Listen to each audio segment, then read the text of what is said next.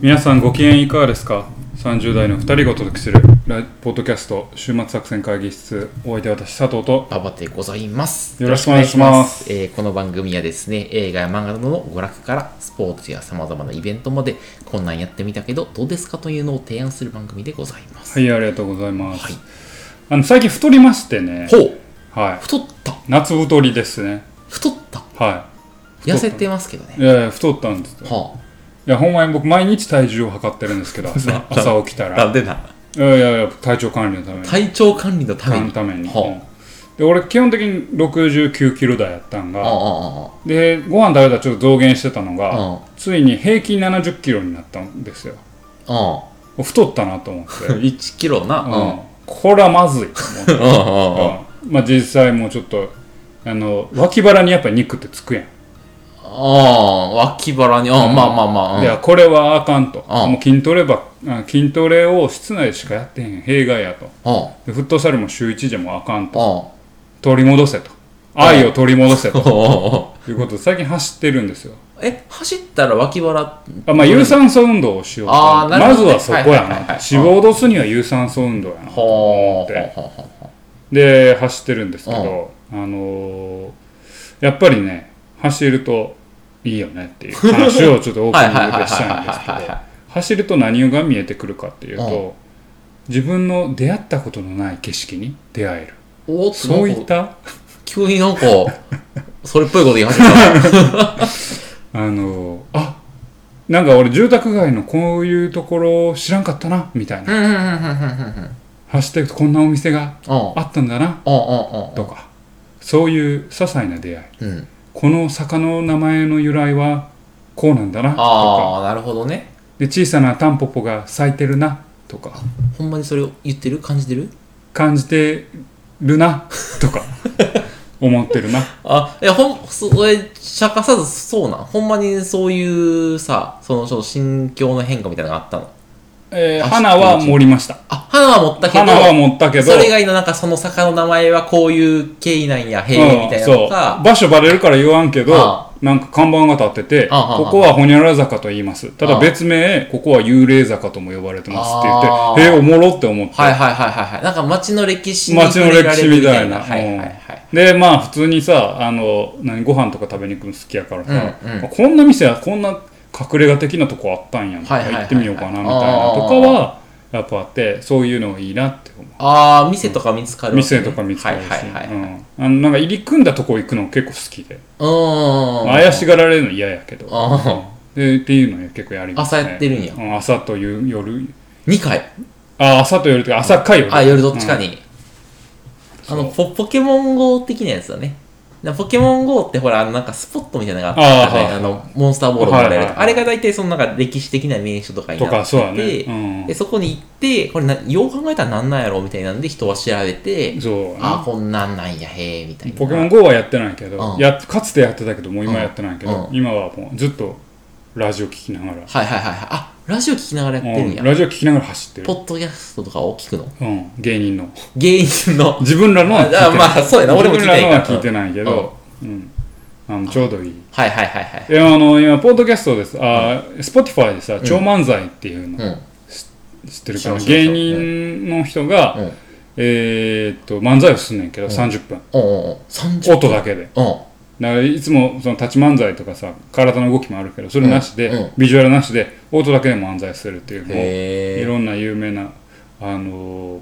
人がやってるから、うんで大体30分か35分か40分とかそれくらいのよ一組で。一組ででよ、長いね。結構長い長いネタなんかネタに23個くっつけてるうんうんうんうん。けうんどそれがちょうど、まあ、まず30分でちょうどいうんういサイクルなんでそれ2本聞いて歩くとまあい一時間歩いてんの。まあまあいい距離になるそうおーそうそうそうでほんまに思ったんは、うチュートリアルおもろいなって 思って。やっぱ中東は好きだね。ん。徳田さん。福田さん。あー得意と福あ田。ーとか、うん徳井さんか。ふす げえ好きだわ。めっちゃ面白かった。この漫才。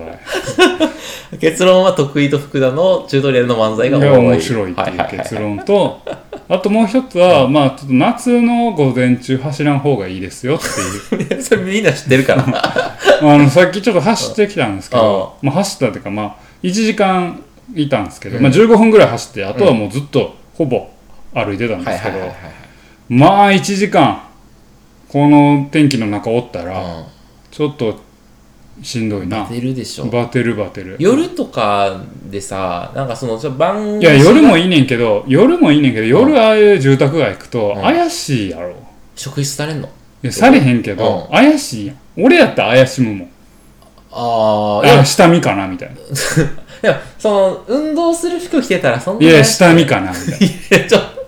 気にしすぎよ。いそやんなだから俺はちょっと気をつけようと思ってそのあー夜は幹線道路走ろうかなと幹線道路おもんないからもう中途の漫才ずっと聞いとこうかなとああ、なるほどね。うんあ、そうっていうか。話で、夜ちょっと住宅街とか行くと、ちょっと怪しい。怪しい怪しいははははあそんな話 だから皆さんもぜひねは。はい。ポッドキャスト、はい週末作戦会議室をあ確か聞にきながら走る歩いてときっと新たな出会いがあるんではないでしょうか今日はそんな 今日はそんな話でしたはいというわけでね、はいえー、と本編に入って,、はい入っていきたいと思います、はいえーポッドキャスト週末作戦会議室始まります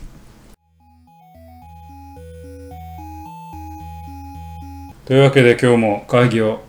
始めていきましょうはい。今日のテーマは何でしょうか今日はですね、あの、ビースターズという漫画作品をですね、紹介をしたいと思っておりまして、佐藤さん読んだことはいやーね手をつけよう手をつけようと思いながはいはいはいはらい後回しになってまあすあ、なねるほど。いや、実は僕も同じでして、北は脇パい、ル先生結構テレビ出てはるけどねあそうなんたまあのマスクというかなんか鳥のマスクはしてるあーけどたまにちょいちょい出てはいだって板垣あのお父さんともなんか対談したりあ、そうそうそう、あの、うんお父さんが、あの、板バキ垣、のねバキの、そうそうそうそう、そうなんです。板垣圭介さんかな、うんで、そう。で、親子の漫画家で、親子の漫はい画。なんですけど、まあね、あの、世間的な知名度はあんまり高くないんですけど、であそうれなあの、のアニメ化もしてるし高いんじゃないあ、そうのかなかと。思でも、思い結ます構ね、みんなにビースターズ知ってるっていう時に、知らん人多いよ。あそうなんやっぱその、ばだって夜遊びがタイアップタイアップというか曲主題歌やしああ、ああ、ああ。なんか結構俺夜遊びあ夜遊びじゃないやあのビースターズって有名なんかなとはい思ってはいはいはい。うんいや、俺も、俺も、でもなんか名前はうっすら知ってたけど、なんかどんな話とか知ってるあ知ってるあ知ってるんや草食獣とあお前も知ってんな肉食だからなんでしょうねなんでそこまで知ってて見ないのいやそうやねうん。なんかそうやねあなだから何そがの気に食わないのえ気に食わないとこは何も ね優先度が下がってるだああ、そう、いやしょうもないホラー作品見てんやろけ。しょうしょうもないわお前謝れお前呪詛とめ呪われるぞ貴様すいません。はい。はいはいはい で、まあ、あの、はい。で、結構これ漫画大賞2018とかですね。はいまあ、そういう、あの、あの、なんか手塚治虫文化賞とか、まはあ、いいろんな、まあ、ぶあの、漫画の賞をですね、あの、すごい総なめにしまして。で、僕もですね、あの、ちょっと、ちょっと気になりつつも、この作品結構遠ざけてたんですね。はいはい。で、結構、あの、まあ、今言った通り、肉食動物と草食動物が共存している世界を描くと。で、なんか食べる、食べられるみたいな関係にある動物たちが、まあ、一緒の世界で暮らしていくその難しさとか、うんうんまあ、そこで生まれる葛藤、佐藤さんの好きな葛藤ですよ。なるほとかどを俺葛藤は人間が好きなもん俺が好きなもんじゃない人間は葛藤が好きな好きで、佐藤さんも葛藤が好俺はうん好き き。好きやな。っうんていうので、中心に描いていくと。はいはいで、俺、多分ね、遠ざけた理由は、うこんのキーワードを取り込んで、はいはいはいその世の中の流れに迎合しやがったなってずっと思ってて、はいはいはいなんか有名なんだけど、はいなんはかい、とか手なをんつけんかかったと。それこそ賞をたくさん取ったけど、まあそういう文脈から賞を取られたんだろうと思っなるて、ほどね。あの遠ざけてたんですけど、はいはいちょっと今回読んでみたら結構ですね予想を大きく裏切られまして、はいはいはあのね物語の中盤ぐらいまではあの私の人生5本の指ぐらいに入る面白さでした本当にい。面え、白かった 他入ってんのドラゴンボールとちょちょ、幽なんで霊僕白も書いや、とナハンルタトーハンターとは入るよ。ハンターハンター、なんでさっきからジャジャンプみたいにな るまあまあ、そんな感じ。まあ、ハンターハンター入るけど、まあではいもはい5本の指ぐらいに入る面白さでしたとはいはいで、何度か鳥肌も立ったしうん、何度かちょっと泣きそうになりましたしはいはい、あ、これ久しぶりにすごい作品に出会えたなとうん。思いながら。板垣パル先生が一番なんか影響を受けた漫画は、あの、メゾン一国って言ってたよ。あ、そうなうのんメゾン一国なん。うん。あら、そうう。 ん。メゾン一国感はなかったけどね。あ、でもなんか、ちょっと繊細な感じとかは、まあ、あり得るはあり得るけど、京子さんみたいな、あの、ちょっとずうずうしい感じは一切なかった。 京子さんずうずうしい。はいおはい友達京子さんね。はい。はいすいません。ちょっと分かる人と分からない人がいますよねはい。はい、で、多分これ佐藤さんも好きなんじゃないかと思って。あー多分ね、もう本当にね、あの、葛藤が描かれます。はいはいはい。っていうのはあとねタイトルの伏線回収っぽいものもありますのであれお完結してんのビースターズってピーサーズ完結してるあそうなんやあ完結知らな22かっ巻あの最近かな完結したのかな、そう多分それで俺も今喋ってるはいはいと思うんですけど、はいなんだから割と佐藤さんのフェチズムを割と捉えてるんじゃないかあとそうなのはい、うん思っておりまして今日はそのビースターズの魅力を紹介をしたいなたとフフェチズムと言わんでフェティシズムとェティシズムね確かにフェトスズムとフすいませんで したェトスズムをはい、ファティセズムを取られてるんじゃないかと思っておりまして、はいで、その話をしたいと思って、はいはいあ、でですね、これ2020年まで連載された作品でございまして、あの、22巻で完結済みではいはいございます。あそう今聞いたよはい、言いましたっけうん はい。で、あの、さ、あの、作者、板垣パルさんの話なんですけど、うんこの人今何歳か知ってますまあ若いでしょはいなんか24今28です。おおなので、あの、連載開始が22歳。おお若いね大学卒業とともに連載開始みたいな。はいはいはいはい。で、この作風は、あの、バキみたいな筋肉ムキムキの、うんその、脳筋が戦う漫画ではなく、はいはいまあ、極めて繊細な漫画になっていると。はいはいいうところでございます。ちょっとあの、そこで、あの、あらすじなり世界観を少し紹介したいと思いますが、まあ、言った通りですね、あの、擬人化された、まあ、肉食獣と草食獣が、まあ、共存する世界が描かはいはれいますと。はいまあ、犬、猫、鳥、爬虫類みたいな、そうい猿うなん鳥か、犬い猿、鳥、猿とかね、出てこない猿。鳥ねうん牛とらううん猿鳥犬い まあまあまあ、そうそうよ。で肉食動物と、まあ、あの、ウサギとか、いはい鹿とか、キリンみたいな草食動物が、まあ、みんな擬人化されつつも、はいはいみたいな。で、言葉を通じてコミュニケーションはできる取れんでるすとよ。はいで、で、だからその本来食べる食べられるみたいな関係にある肉食動物と草食動物が、まあ一応なんか法律とか倫理観みたいなルールがある中で、まあ食べられるって関係はあるんだけど、なんとか共存してるみたいな、はいあの、危うい共存関係あにあるみたいはいなはい感じの世界ですと。で、ふとした瞬間にもちろん肉食獣は、友人とか同僚である草食獣を食べたいという衝動に駆られてしまうんですね。はいはいでだから草食獣は常に命を奪われるリスクを感じながら生活しててなんか人気のない夜道を歩くことは避けるみたいな、うんだから女の子がじゃなくて草食獣は避けるみたはいいな、はいはいみたいなのがあったりしますでそういうなんか食う食われるみたいな残酷な関係みたいなのがある中で、まあ、多様な動物がまあ相互に尊重しながらその社会生活を営んでるみたいなのがそのぶ舞台装置はいはいはいでその舞台装置の中で主人公が、えっと、狼の少年である、えっと、レゴシ君っていう、まあ、男の子ですと、はいで彼は、まあ、いわゆる中高一貫の、まあ、全寮制のですね、はい割とエリートの学校に通ってまして、なるほどそこの演劇部に属してますと。演劇部はい、演劇部に入ってます。うんで、ベゴシ君はあの演劇部なんですけど、あの、大道具係みたいな感じ。大道具係はい。であんまり前には出ないみたいな感じ。うんで、体がすごい大きくてむちゃくちゃ力あるんだけど、まあ、自分が圧倒的な力を持ってるがゆえに、まあ、あのその力で他の動物とかを傷つけることをすごい恐れていて、はいはいまあ、常にあの背中を丸めた感じでうん生きていると。だからそのなんか誰かを傷つけたくないから自分の殻に閉じこもるっていう、まあそのうんいわゆるその碇シンジ君的な生き方をまあしているのが主人公の鳥越君ですと。でそんなある日ですね、同じ演劇部の同級生で、草食動物のですね、えっと、アルパカの生徒であアるんでルすねパカの生徒はい、あの、えーえっと、テム君って子がいるんですけテどム、君彼がですね、食べられてしまうというですね、おお残酷あの、食殺事件っていうのが発生するんで食すよ。殺事はい、こ件こであの、当選のようにバードが出てくるうん出てくるんですけど、あいつ、食殺されたらしい。ああなるほどねで、その犯人が見つからないまま、そのまあ演劇部にまあ所属している肉食獣と草食獣の間で、まあ不信感とか、うんお前やったんちゃうかとか、その確執みたいなのが生まれつつ、まあそういうなんか食殺事件を通じて、その関係者の日々が入った状態で、まあ演劇部の新刊公演を成功させないといけないみたいな。で、そういうのは部員同士が意思疎通するみたいなところからはいは、い物語が始まっていいくくみたいな、はい。はいはいはいそんな感じのお話でなるごほどざいます。はい。ちょっと面白そうですね面白そううん面白そでですね、僕、あの、ちょっとここからは作品の魅力みたいなお話をですね、ちょはいはっといしていきたいと思うんですけど、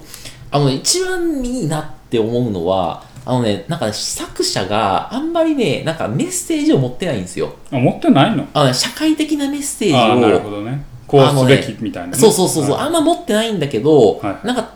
ただ多様性のある社会とどうと対峙するんだっていうど真ん中の社会問題をテーマにしてるっていうのはいはいがすごい魅力を生んでるなと思っててなんかあんまりさなんか物語を通じてそのこれをメッセージを伝えたいんだってことがあー逆算してはいはい構成とかプロット組んでないんですいよ。はいはいはいでなんかさ世界観とキャラ作ったらあとはキャラが勝手に動いちゃって物語があそれも勝手に進行しちゃう。うん、あ言ってた言ったああメゾン一国がなんで面白いかっていうのおうおうおうおはうキャラがいいとへへ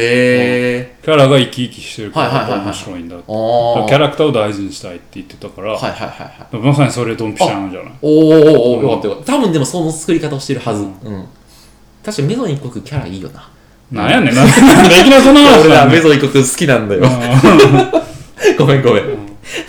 で、あのーなんか、そのストーリーの展開の焦点にあるのは、あくまでそのレゴシ君をはじめとした登場人物の葛藤なのよ。うんこ心の機微が中心に描かれると。 うんで、なんかやっぱ草食獣は、なんか自分がいつ食べられてもおおかしくないみたいはいなはいっていうコンプレックス持ってるから、はいどう肉食獣と対峙していいかわからないみたいな、はいはいそういう痛み抱えてるし、肉食獣は肉食獣で、その自分よりか弱い草食獣とどう向き合っていいかとかわからないとか、うんなんか自分の食欲をどう抑えていきなければならないか、まあ多分人間で言うと性欲をどう抑えていけばいいかわからないかみたいなのあると思うんだけど、うんまあそういうい痛みを抱えながら、まあどう接すればいいかみたいなことをすごい繊細なタッチで描くみた描いいていな。くとそう。だから多分ストーリーや結末がこうなるだろうとか、なんかそんな風にはお、あの、描いてないんじゃないかな、みたはいいなはい感はじ。いだからその、うん。だそういうタイプのクリエイターなんじゃないかなって思ってますと。で、なので逆にその、なんていうの、その、と登場人物それぞれが真剣に思い悩みながら生きる様を描いた結果、それぞれが動いて、それが物語をう動はかいすと。はいはいでで結果としてなんか謎のメッセージ性みたいなものが、なんか生まれるみたいな現象が発生してるのがこの作品の、まあ、すごい魅力、うんうんなんだけど作者があんまり社会的なメッセージが明確に持ってなってないからすごいメッセージ性がね読み取りにくいはいし、はいはいはいつかみどころがないみたいなだから人によって何千受け取るメッセージ性も変わるだろうし、なんか大事なことが描かれてる気がするんだがなんかうまくつかめないみたいな、うんうんああの読書体験はいはいはいをがなんかずっと繰り返されるみたいななるほどねんだけどすごいね読後感がいいみたいほーなのがこのビースターズの作品の魅力だななるほどはい思っておりますそうぜひちょっと見ていただきたい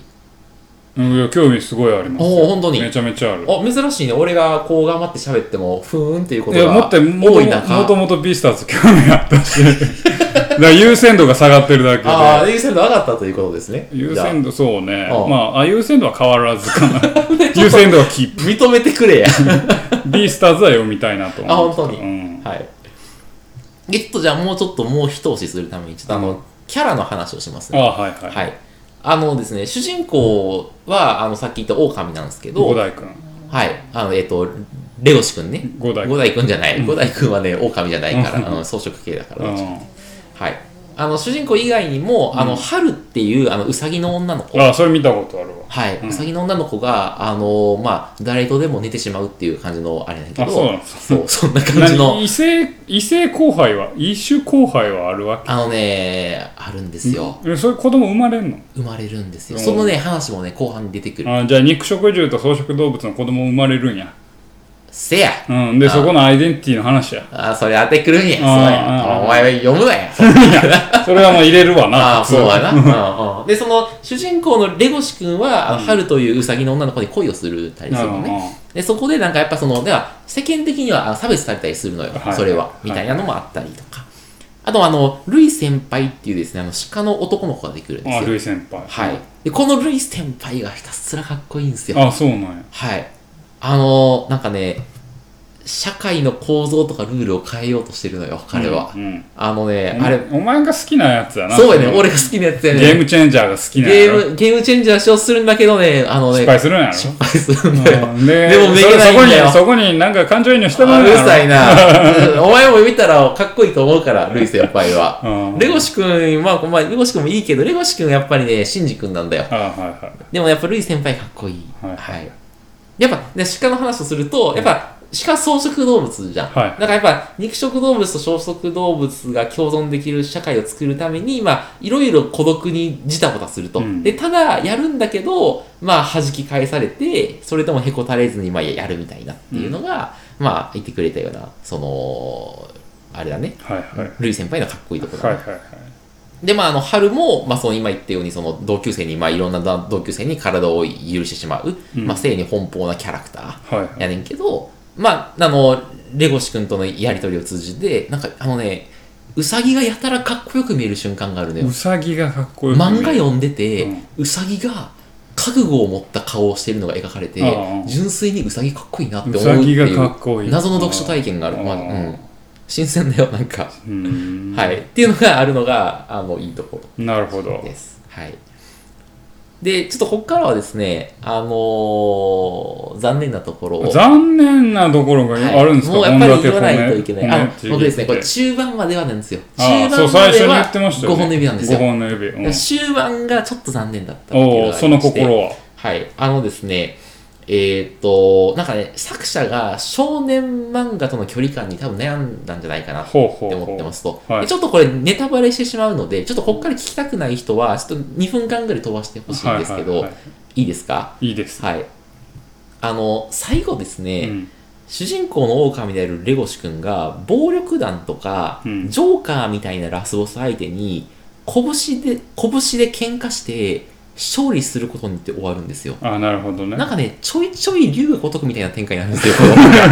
2回ぐらい龍が如くかなって思う時ちがょあるんいちですょよい龍が如くなあの一章の最後と一番ラストのシーンは龍が如くで終わるはんいですはよ、いはいでそれと同時に鹿のるい先輩がテレビ番組で記者会見して、うん草食動物と肉食動物だともっと対話するべきなんだとか、うんそう理解するべきなんだみたいなことを主張することによって、まあ、社会がちょっとだけアップデートされるみたいな話になるんだけど、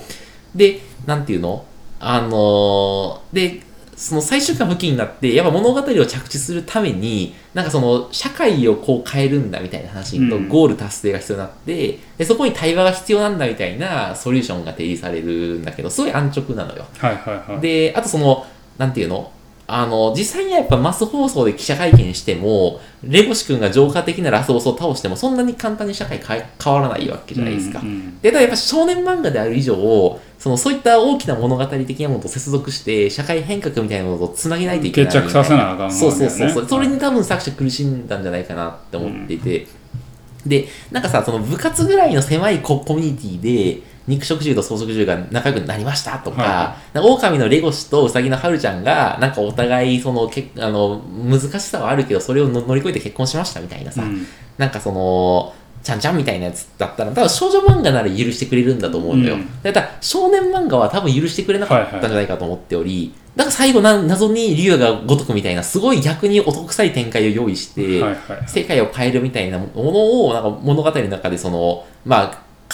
仮想で表現しちゃうみたいなうんのが、なんかちょっと残念だったなっていうのが、なるほどねはい、僕は一番思ったことですね。はい。うんでそれが本当に残念だ。だからなんか、でもまあ、少年漫画ってでもそうだよなってそ思れって。あなたの感想ですよねの。ひろゆきなんだ、急に。これ感想言うラジオやっあこれ感想言うラジオあーそんなファクトはとか言われたら、ちょっあとー、そのデータがありました。 わかりました、はいそういうことねいや、はいまあまあでもそこはまあ作者の気持ちは正直わからんけどまあそれがよかっ本人としてもよかったんかもしれんし、ただやっぱり本当は少年漫画との壁を感じてたんかもしれんけどそうそうそうそう。まあそこはもうなんでしょうね二項対立を描くような作品の限界は正直あるかなと、この話多分前もしたけど、んうん東京グールのああ。結末はがい第三の敵をだ出して、うんそいつをやっつけてシャンシャンはいっはていはいいはいうのも俺はもうなんかわかるけどんっていうのと多分近いのかなとそうね思うんですよ。そうそうそうそ。そうの二項対立の果てに何を選び取るのかっていう新しい回とかはなくて、しかもかつそれが少年漫画だとまあなんでしょうねある種の暴力解決というか、はいはいはいはいはい。なんか悪者何かを倒しましたよっていう少佐でそれをゴールとするはいはいはい。みたいなお話作りにはなってしまうよねねうん、そこはでも難しいね少年漫画を超えていかないといけないところなのかもしれなういんひょっとしたら、うん、けどまあわからんじゃあ少年漫画やからそれでいいやんっていうような見方もあるし、まあねそこはまあまあまあむ難しいところではそうそうそうまあ、難しいっていう言葉で語れるほど簡単なもんじゃないよねって いう、このセリフ何回か言ってるミスタ ー引用はミスターチルドレンやねそうだ俺ミスチルから撮ってんのか。は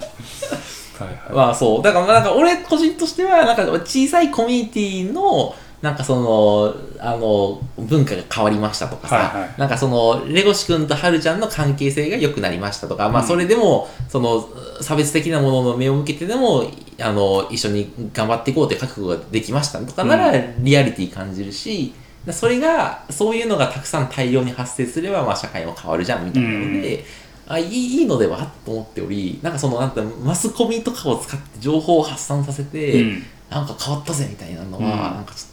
ょっと、うーんみたいな。なるほどそうねそうそうそう。ああ、最後、なんか、もったいないなーって思いながら、なるほそうそう、見てました。わかりましたはい。どいやいいんじゃないでしょうかね、私も非常に興味が湧きましたはい。でもなんかすごいいい、なんなんだろう。いい、いい形容詞を作ってる漫画だなって思う。うんなんか多様性とか、相互理解とか、うん。なんか、苦しみながら、葛藤しながら、どう他者と向き合うかみたいなのを、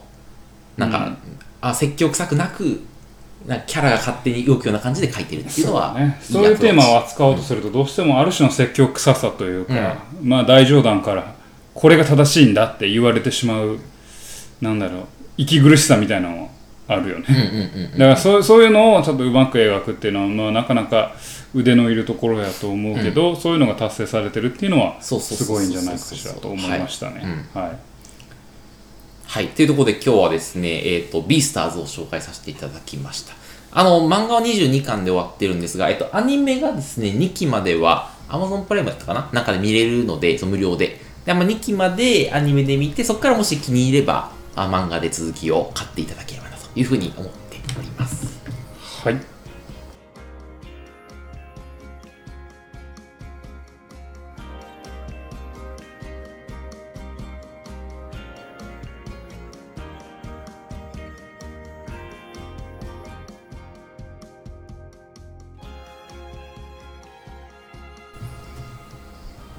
週末作戦会議室でお便りをお待ちしておりますお便りは、ポッドキャストのメモ欄に記載されたリンクよりアクセスいただき、新目作戦会議室ホームページ、メールフォームよりお願いします。またツイッターもやっています週末作戦会議室でぜひ検索くださいお便りは Twitter にいただいても結構でございます。はい、ありがとうございます。はいというわけでね、今日はビースターズ、漫画ビースターズの話をしてまいりましたが、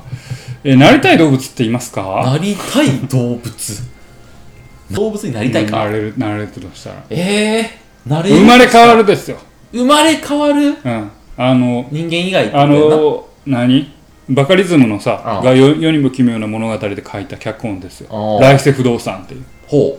うあの、高橋克実さんがね、やって、死んでやってきては、ははは来世どの、どれになりますかみたいな。ははは人ですからね、うん人も予約いっぱいで、あとうんお金も結構かかりますみたいなうん話うんで、今空いてるのはセミですねみたいいやセミは辛いわな。で、セミセミに高橋克実がな,、うんなっうてん、はあのー気持ちいいみたいな言いながら飛び回るっていう、そういう結構シュールなやつだ。結構面白いねんけあはど、はは来世どうなります来世。今人いっぱいなんです。人いっぱい人いっぱい。もう人いっぱい。あ、犬もいっぱいです。犬いっぱい犬いっぱい。猫もダメ。え哺乳類はダメ哺乳類は物により、哺物乳に類よでり、も空いてるのはあ物哺乳類哺乳類で空いてるのはで空いているのは、うーん、そうですね、アルパカはまアルだ、パカいけるアルパカと、えーハイエナは空いてますね。いや空 いてるんうやんけど、爬虫類とかでも、カメいけますよ。カメ、寿命も長いですし、カメか1万年は無理ですけど、あれ、カメは万年っていうのはことわざですから、あーでもまあ、ものによっては50年、70年。うんあでも今ガルパ、ガルパガス、ガルマ、ガルパ、ガロパ、 ないよね。誰自分でガ言うラのパゴス。ガラパゴスゾウガメとかやったら70年とか生きるんちゃいますか確か。そんな長い行きたいか。で、来世まであと70年あるから。だかあら早めに死ぬ動物の方がいいかも。セミとか早めにあ。。ああ。でも、セミは結構ほら、あの、地底で5、ああ6年以内といかん。じゃあタコとかどうですか僕タコがいいおすすめなんですけど、タコ。なんでどこがえタコ結構寿命短いですし、うん前も言いました通り、タコ脳が8つあるんです。えんおうん腕に。おんで、筋肉と、筋肉の塊なんですよね。お脳前ががある上に筋肉の塊で、かつ寿命がそんな長くないから、短い寿命の中で最強生物になれると いう、タコ有料物件なんですよ。あの、バキ好きだよね、やっ ぱり。いや、だからタコに、タコになるっていうのは、う港区の億ションに、あえーい一瞬だけ住むみたいな感じ です。タコは。えそうなそうのはいはいその代わりもう、すごい家よ。もうなんかもう、マンションなのに、もあう2階建てみたいなあ感じで。あ。部屋も10部屋ぐらいトイレ7個ぐらいあるそんなそれがタコですねおータコどうですか、お前、でも海底見れるのはいいかもね。おうしかも海の中ではまあまあ強いあ、そうだかか。らサメも食えるしいざと思ったあああたタコはどうですかでもなんか勧められるとちょっと、ちょっといいいいなと思う。いや、いや微妙だった。あータカとかかなそら、あ、タカダメです。なんでタカはもう人気物件なの。無理無理なの。タカワシはダメです。そうタなカのワシ。鳥で行けるのは、あの、いや、スズメもダメなんですよ。もうスズメももう全部。鳩は鳩ダメです。鳩もダメ 鳩ダメ。鳥で行けるのは、ハゲワシだけ ですね。だ。なんでハゲワシはいけんのハゲワシはいけました。ハゲワシにしようかハゲワシにされますな。ハゲワシどうかな日本には入れなくなりましたよ。ハゲワシいないんで。いいやろ、別に日本にいなくても。あ、アフリカのサバンナ、 サバンナですよ。サバンナ出てくるそこ で。は山々に行きたいな。い。いや、ササバンナ、ハゲワシはサバンナで、もう死体を食うしかないっていう。あー、辛いなけど結構美味しいらしいですけどねし。たい、うん、やっぱ何でも腐りかけがうまいって、ハゲワシ言うてましたから。結構いい物件やと思いますけどね。深海魚とかかな。深海魚は結構物件ありますけど、あのーまあまあ寿命はありますよあ。ー目見えないですし、そうか。なんかすごい期間みたあーそいれはきついな。な期間、だからもうなんか新たな体験はできますけど、なんかもう視覚という情報は失う。きついなあと色白になります。大概。日に当たらないんで色白です。深海魚は。タコかなタコですかありがとうございますタコありがとうございました。じゃあ来世タコいってらっしゃいということでね、はいなんかもういやまさにこういうのが、あの来世不動産では